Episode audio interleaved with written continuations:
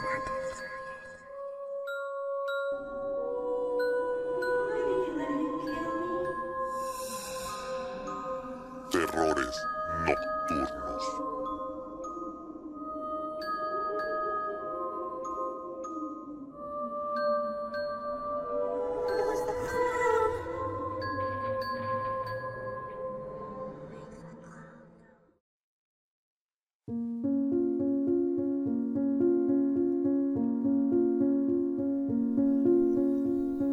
Hola estimados noctámbulos, sean bienvenidos a un nuevo capítulo de Terrores Nocturnos. Si te gustan las cosas paranormales y disfrutas el terror, estás en el lugar correcto. Recuerda que este contenido está hecho por y para ustedes. Esperamos que sea de su agrado y si les sirve de distracción para su día a día, nosotros nos sentiremos conformes. Te invitamos a que nos sigas en Instagram en Terrores Nocturnos Oficial y en Facebook como Terrores Nocturnos Podcast. El día de hoy tenemos una historia sobrecogedora y espero la disfrutes. Así que, sin más preámbulo, conecten sus auriculares, apaguen las luces y abran su mente para entrar a Terrores Nocturnos.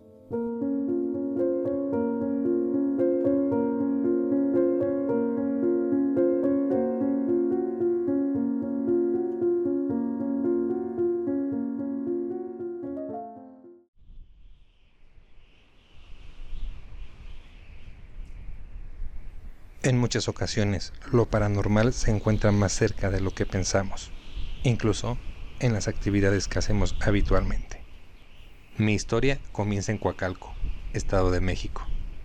Actualmente sigo viviendo en este municipio, pero en aquel tiempo no estaba tan urbanizado y existía vegetación y cerros por doquier. Uno de esos cerros es el que se le conoce como Santa María Auxiliadora. Es un cerro pequeño, que se puede subir a lo mucho en 30 o 40 minutos. En las faldas de ese cerro se encuentra el Colegio Salesiano. Cuando era joven me gustaba mucho ir con mis amigos de excursión a ese lugar. En aquel tiempo todo era más tranquilo y no existía la preocupación de que alguien nos pudiera hacer daño. Fueron incontables las veces que subimos al cerro sin ningún problema, al punto que ya nos aburría un poco. Con la inquietud que nos caracteriza a esa edad, decidimos probar cosas nuevas, por lo que surgió la idea de subir aún más alto. Mucho más allá de la cima de ese pequeño cerro se encontraba otro, que a la distancia no se veía tan lejos. Ese cerro es conocido como Picacho y pertenece al igual que el María Auxiliadora a la Sierra de Guadalupe. Por fin llegó el día. Entre cuatro amigos decidimos llegar a la punta del Picacho y con solo unas mochilas con agua y tortas decidimos hacer la excursión. Pasamos el primer y conocido cerro sin problema, pero cuando empezamos a pisar terreno desconocido nos dimos cuenta de lo complicado que sería llegar a la punta. A la distancia solo se veían algunos cerros unos detrás de otros, pero al ir subiendo te dabas cuenta que en muchas partes habían llanos que no sabíamos que existían. Sumado a esto, Tampoco contemplábamos que, al ser lugares poco transitados, no había senderos como los que ocupábamos para subir al pequeño cerro que ya conocíamos. Esto provocó que en lugar de hacer entre 4 y 5 horas, hiciéramos casi 9 horas en llegar. Por fin, al estar en la cumbre, logramos apreciar gran parte del Estado de México y del otro lado la hora Ciudad de México. Ahí arriba estuvimos a lo mucho una hora, tanto apreciando la vista como retomando fuerzas para el regreso.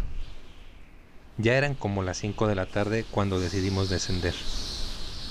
Confiamos en que al ser de bajada sería mucho más fácil y rápido el regreso. No tomamos en cuenta lo rápido que estaba empezando a caer la noche. Tampoco consideramos que al bajar no teníamos un punto de referencia clara hacia dónde ir. De subida era más sencillo porque teníamos las antenas de la punta del cerro como referencia pero de bajada incluso los lugares se veían diferente. Después de dos o tres veces que no supimos hacia dónde avanzar, nos cayó la noche. Ni siquiera llevamos lámparas, pues en nuestra cabeza no cabía la idea de regresar al anochecer. Cada vez se hacía más oscuro y aterrador, y aunque había luna llena y eso nos permitía ver un poco más, Las sombras que se dibujaban entre los árboles nos ponían en alerta en todo momento. La desesperación se empezó a apoderar de nosotros. En vez de adolescentes, parecíamos niños. La angustia y miedo nos estaba haciendo llorar. Entre los árboles se empezaban a escuchar ruidos. Lo primero que pensé es que eran pájaros que ya estaban llegando a sus nidos para dormir. Daniel, uno de mis amigos, fue el primero que comentó que algo raro estaba pasando. Eso que escuchábamos no era algo normal. Los árboles se agitaban en las copas de una manera muy extraña. Aquellos cuchicheos por diferentes lados no nos permitían movernos, y esos sonidos como de risas nos hacían pensar lo peor. De repente, entre las copas de los árboles empezaron a ver siluetas extrañas. Parecían figuras humanoides, con ojos grandes y el cuerpo encorvado. Como a 100 metros de nosotros empezamos a ver una llama. De inmediato corrimos hacia ella pidiendo ayuda, pero mientras más nos acercábamos, nos dimos cuenta que no había nadie sosteniéndola. Simplemente era una llama suspendida en el aire, la cual se fue haciendo cada vez más grande.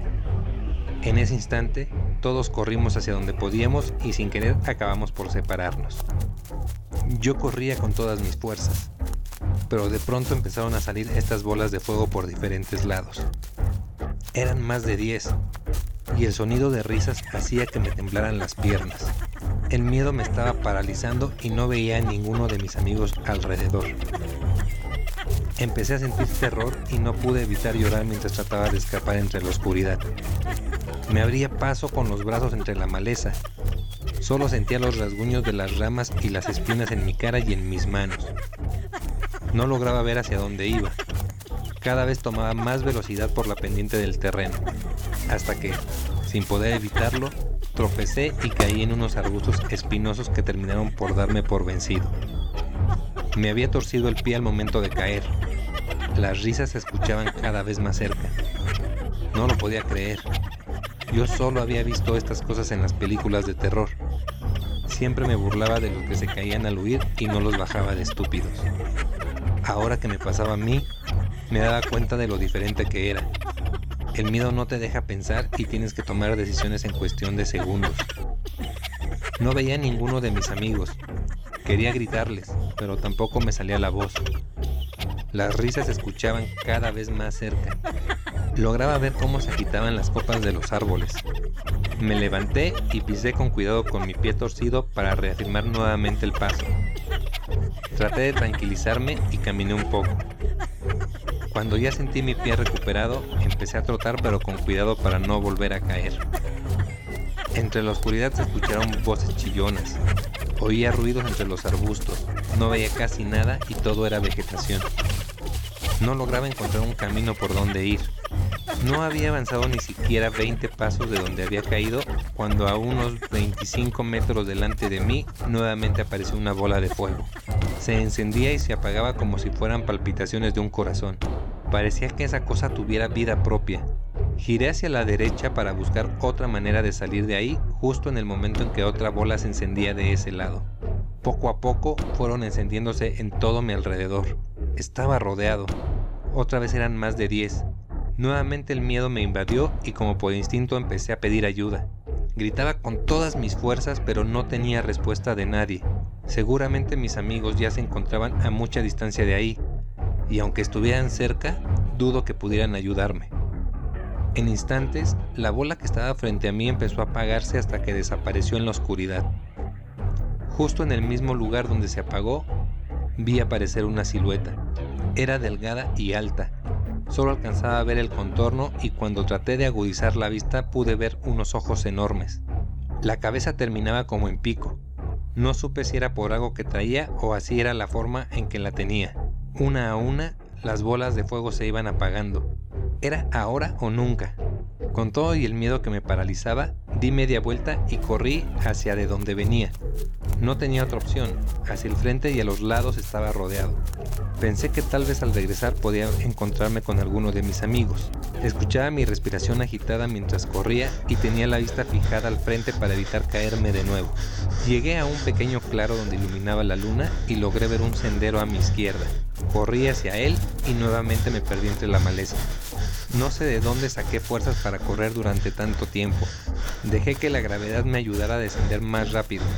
Y aunque muchas veces llegué a caer y lastimarme las piernas, los brazos e incluso las costillas, me levantaba de inmediato y seguía corriendo. A lo lejos empezaba a ver las luces de la ciudad y eso me daba más fuerza y más confianza. De vez en cuando volteaba rápido hacia atrás para ver si veía algo más o si lograba ver a mis amigos. Solo esperaba que todos hubieran alcanzado a bajar también. Después de como tres horas, por fin logré llegar a las primeras calles que empezaban en las faldas del cerro. Crucé el pequeño pueblo que se encontraba en cuanto terminaba la zona boscosa y diez minutos después me encontraba en la avenida principal del municipio. En cuanto vi la luz de las calles y los coches cruzando, sentí mucha tranquilidad. Estaba agotado y todo lastimado, pero no importaba, ya había superado lo peor. Me sentía como en otro mundo. Las personas pasaban tan tranquilas, sin darse cuenta de la amenaza que se encontraba algunos kilómetros arriba y por la que yo acababa de pasar. Después de una hora más de camino, por fin llegué a mi casa. No tenía manera de irme en transporte público, ya que la mochila donde traíamos el dinero se la había quedado Daniel. Apenas iba dando la vuelta para entrar a la calle donde vivo cuando vi a Marco y a Isaac. Eran los otros amigos con los que había subido. Cuando llegué me preguntaron por Daniel. Al parecer, cuando todos corrimos, ellos dos se fueron juntos y Daniel y yo nos fuimos hacia otras direcciones. Me dijeron que ellos en cuanto empezaron a ver las bolas de fuego salieron corriendo y no se detuvieron hasta que ya se sentían un poco más seguros. Estuvieron un rato esperándonos, pero al no ver señal de nosotros después de más de media hora, decidieron bajar para ver si nos encontrábamos en el pueblo. Al no encontrarnos tampoco ahí, se fueron hacia la colonia donde vivíamos. Marco propuso que fuéramos de nuevo a las faldas del cerro para buscar a Daniel, pero yo le dije que tal vez nos podíamos cruzar porque Daniel traía el dinero y seguramente podía llegar en transporte mientras nosotros íbamos de regreso. Volteó a verme preocupado, esas cosas eran brujas, hermano. Me preocupa que no pueda bajar. Marco ya había escuchado que en la Sierra de Guadalupe aparecían brujas. Nunca le dio importancia porque no creía que fuese real. Por lo que nos platicó, y que a su vez sus tías le habían platicado, las brujas te rodeaban y cuando por fin lograban capturarte, te empezaban a absorber la energía.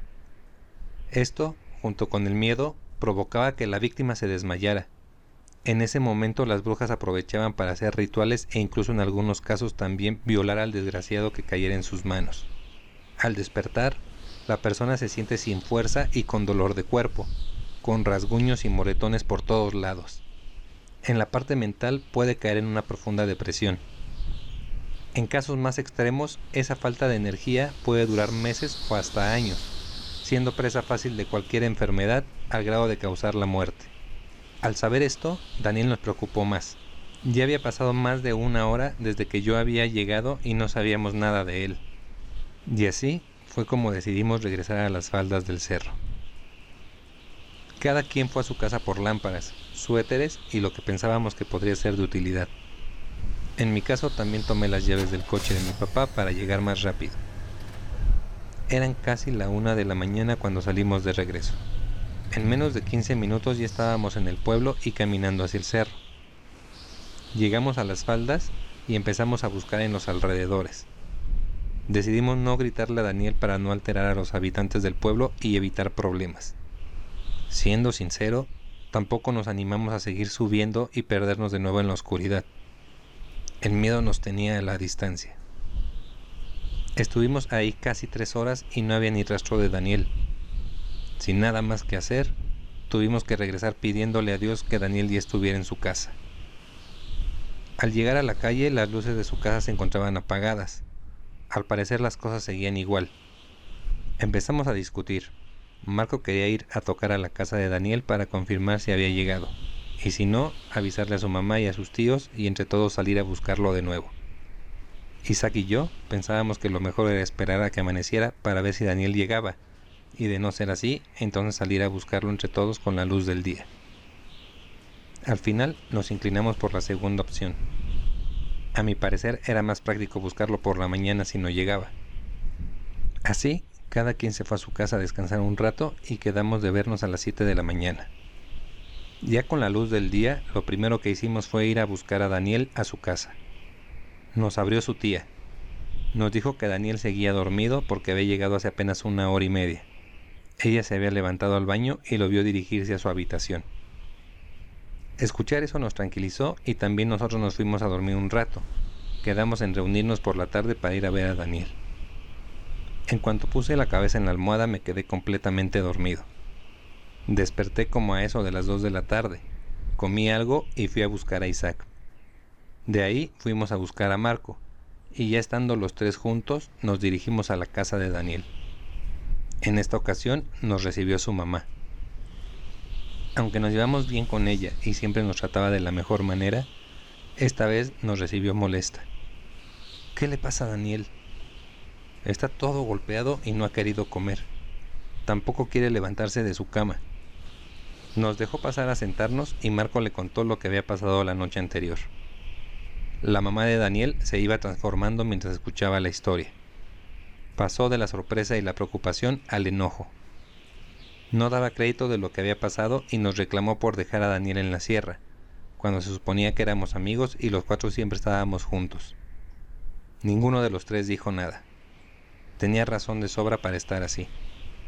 Al terminar, se levantó para ir a ver a Daniel le pedimos que nos dejara entrar también a nosotros.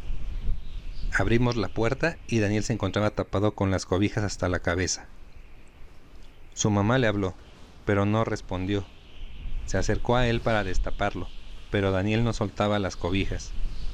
La mamá de Daniel se agarró más fuerte de las cobijas y tiró. Le quitó las cobijas de encima a Daniel, el cual se encontraba solo en calzones. Al verlo no supimos qué decir. Tenía la cara con moretones, como si lo hubieran golpeado pero sin tener hinchazón. En el pecho y en el cuello también tenía partes moradas y con muchos arañazos. Los brazos estaban todos raspados al igual que sus piernas, pero la parte más dañada eran los muslos. De las ingles le salía una mancha morada casi negra que le llegaba hasta las rodillas. Las espinillas también las tenía golpeadas. Literalmente estaba todo molido. Tenía los ojos hundidos, también los tenía rojos y con derrames. Ver toda esta imagen completa nos impactó. Más que alguien golpeado, parecía enfermo. Cualquier persona fácilmente podría pensar que se estaba muriendo. Es una imagen que hasta el día de hoy no puedo olvidar y la recuerdo con mucho detalle. Su mamá le preguntó qué es lo que había pasado, pero Daniel solo se limitaba a vernos y no decía nada. Desesperada, le empezó a alzar la voz queriendo obtener respuestas pero Daniel seguía sin responder. Su mamá empezó a llorar y le pedía que hablara. Lo tomó de los hombros y lo agitó mientras le seguía gritando. En ese momento, Daniel empezó a gritar también. No decía nada en absoluto, solo gritaba y se agarraba la cabeza. Tratamos de ayudar, pero Daniel no se dejaba. Los gritos eran cada vez más fuertes por lo que su mamá nos pidió que saliéramos. Yo le dije que no, que queríamos ayudar. La mamá de Daniel volteó y me gritó en la cara que me largara, que si lo hubiera querido ayudar lo hubiera hecho la noche anterior. No pude decir nada más, me salí. Isaac y Marco hicieron lo mismo, mientras toda la familia de Daniel entraba en la habitación. Ya en la calle nos quedamos los tres platicando sobre lo que había pasado. Nos daba tristeza ver a nuestro amigo así y sentíamos impotencia de no haber podido hacer algo más para evitar que Daniel hubiera pasado Dios sabe qué en medio de esa sierra. Los siguientes días intentamos saber algo de él, pero su familia no nos decía nada, al contrario, cada vez eran más herméticos y groseros con nosotros. Como a las dos semanas, por fin logramos que una de sus tías nos diera noticias de Daniel. La situación fue empeorando con el pasar de los días. Daniel no comía y no dormía.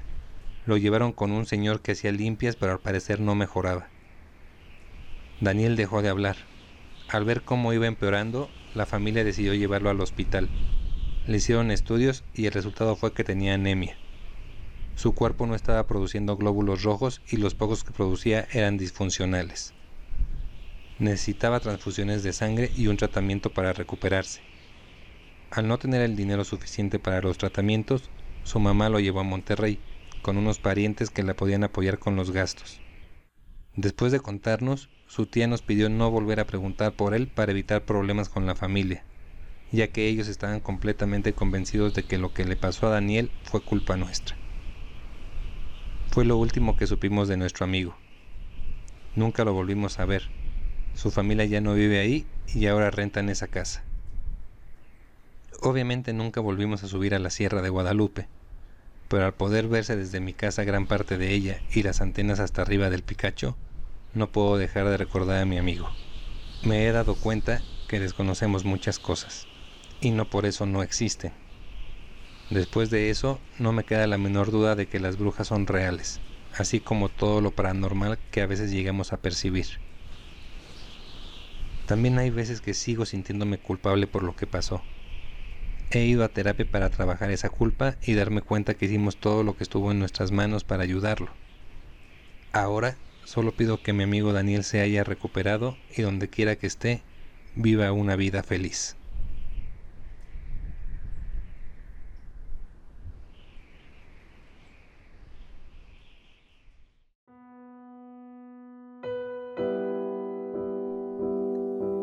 Noctámbulos, aquí termina la historia del día de hoy.